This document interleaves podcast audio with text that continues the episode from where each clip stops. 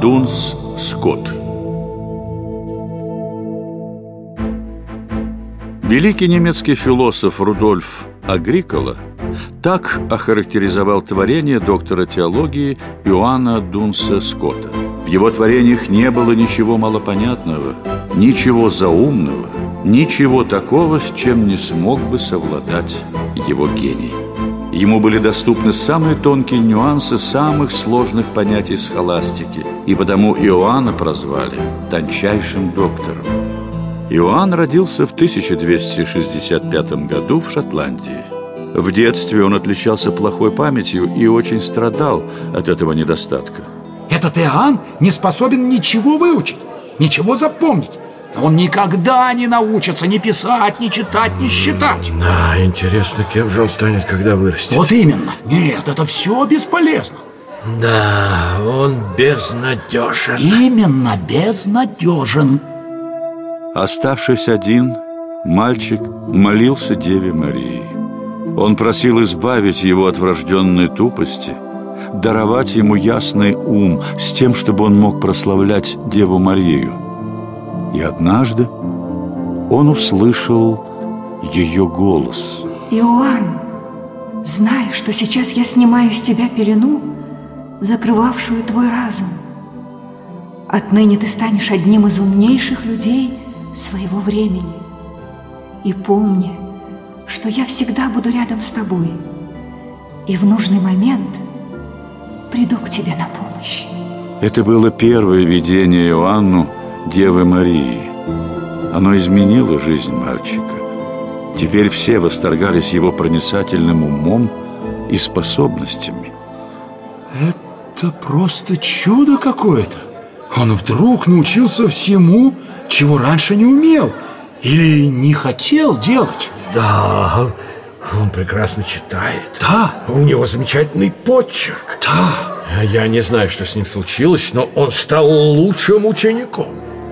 В 1278 году дядя Иоанна, священник Илья Дунс, взял племянника под свое покровительство, занялся его подготовкой к вступлению во францисканский орден. Согласно правилам этого ордена, юноша мог стать послушником не раньше 18 лет. Для Иоанна, проявившего особые знания, сделали исключение и приняли его в 15-летнем возрасте. В ордене святого Франциска Осийского послушание – это год особой благодати и духовного опыта, предполагающего по заветам святого Бонавентуры не только обретение любви к молитве и труду, но и проявление любви к знаниям. Именно в это время, в рождественскую ночь 1281 года у Иоанна, готовившегося принять монашеские обеты, было второе видение Богоматери. Пречистая Дева, мне предстоит принять вечные обеты, стать монахом. Достоин ли я этого? Слышишь ли ты меня? Я всегда с тобой, а со мной мой младенец. Хочешь подержать его на руках? Я? Нет, нет. А, да, да. Вот так. Пройдет немного времени, и ты будешь свидетельствовать в мою пользу. Помни, что и тогда я буду с тобой.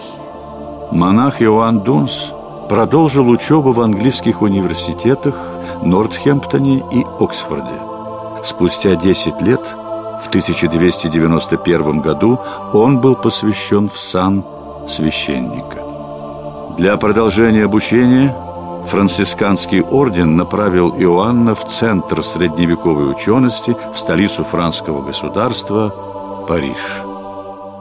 Наставником Иоанну был определен сам генерал ордена Гонсальво Испанский.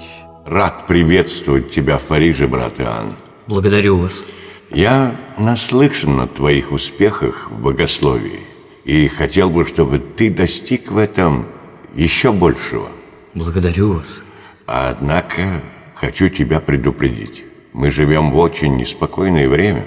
Назревает напряжение между папой и французским королем. Меч духовный, выше меча мирского.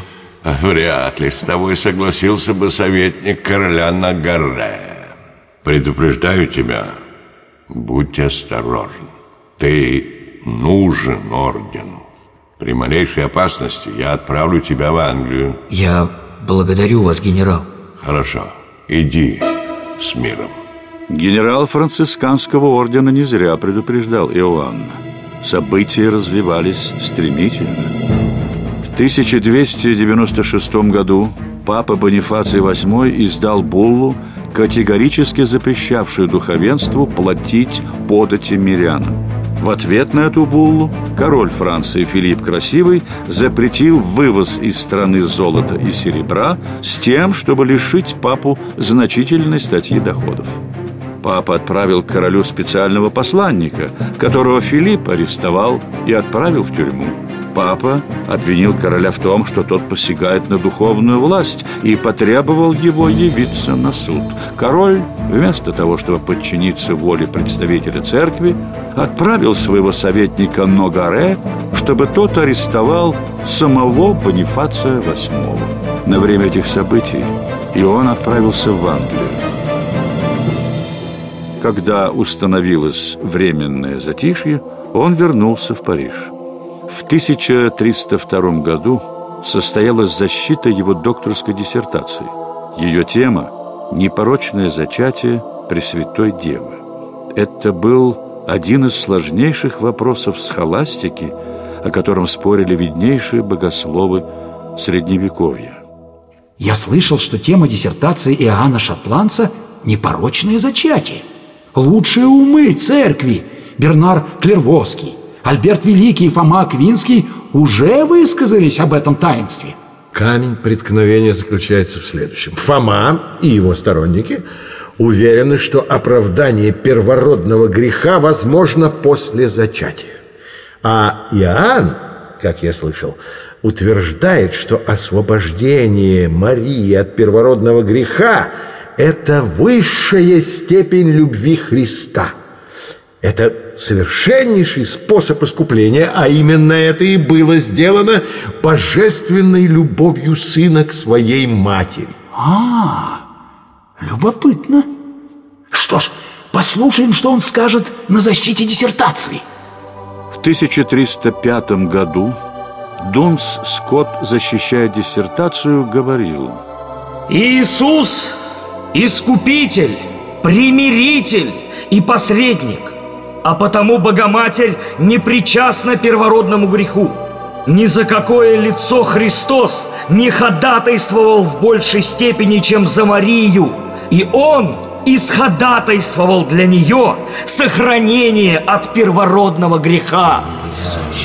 Это просто блестящая речь. Прекрасные доказательства. Смотрите, смотрите, вон там. Сама статуя Богоматери кивает головой, словно соглашаясь с тем, что говорит шотландец. Да, да это, это настоящее чудо. Это чудо. Чудо. Думаю, что Иоанн вполне заслуживает наименования доктора Пресвятой Девы Марии. Да, да. Но я вижу еще кое-что. И это кое-что мне совсем не нравится. А? А что? Что вы заметили? Я вижу, что на защиту диссертации явился этот ужасный Гийом де Ногаре, а с ним законник Пьер Дюбуа. Они о чем-то перешептываются. Интересно, о чем они говорят? Не нравится мне этот богослов. Мне тоже. Слишком уж он красноречив. И мне кажется, что он явный попист, а не сторонник короля. Ну-ка, Пьер, спросите его, как он относится к осуждению папы, принятым на соборе. Сейчас Что спросим. важнее? Предохранить от зла или позволить впасть во зло, чтобы потом от него избавить? Браво! Браво, святой отец! Ваши доводы убедительны, а ваш темперамент не может никого оставить равнодушным.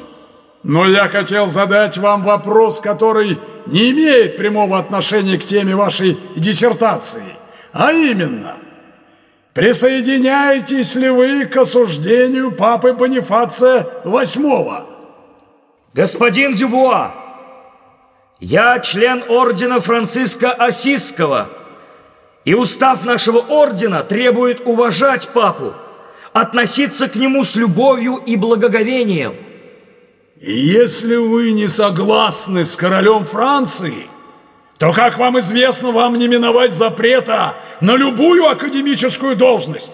Вы будете изгнаны, а все ваше имущество будет конфисковано. Напомню вам, что я принадлежу к нищенствующему ордену и не имею богатств, которых меня можно было бы лишить. Что же до остальных угроз, то повторю слова, сказанные папой Бонифацием. Духовный меч выше мирского.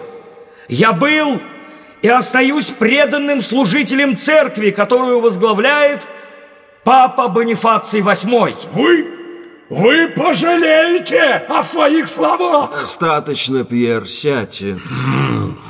На этом ваша миссия окончена. Теперь за дело возьмусь я. Сразу после защиты диссертации Иоанна вызвал к себе для беседы генерал ордена Гонсальво Испанский. Я поздравляю тебя, брат Иоанн, с блестящей защитой диссертации. Спасибо. Полагаю, что твоя концепция истолкования непорочного зачатия станет основополагающей для нашей церкви. Но не для этого я позвал тебя. Я же предупреждал тебя. Будь осторожней. Нашел с кем спорить. Если на горе посягнул на самого папу, дал ему пощечину, то тебя он просто сотрет в порошок. Разве орден не защитит меня от людей короля? Орден, орден. Я знаю, что они готовятся уничтожить один из самых могущественных орденов – тамплиеров. Им нужен только подходящий повод, они его найдут, будьте уверены. И сокрушат орден, и тогда запылают костры с мнимыми еретиками – и братьями-храмовниками. Но я сделаю все, чтобы наш орден не постигла такая участь. И первое, что я сделаю для спасения нового доктора богословия, так это отправлю тебя в Кёльн, где ты будешь читать лекции. В Кёльн Иоанн Шотландец прибыл в 1307 году. Он боролся с еретическими движениями, а своих слушателей учил быть счастливыми. Ведь высшее счастье в том и состоит, чтобы стремиться к Богу. Во время одной лекции ему стало плохо. Иоанн упал без чувств. Где я? Что со мной? Иоанн, ты выполнил свою жизненную миссию. Меня отравили люди короля? Не думай об этом. Каждый получит по делам своим. За содеянное зло получит кару. Заслужил отдохновение от трудов. Будешь ли ты рядом? Конечно. Ведь ты сейчас рождаешься для неба. Я иду к тебе. Я иду к тебе. Я иду к тебе. В храме на камне выбили краткую эпитафию Иоанну Дунсу Скотту. Шотландия меня родила, Англия меня приняла, Галлия меня обучила, Кёльн меня хранит.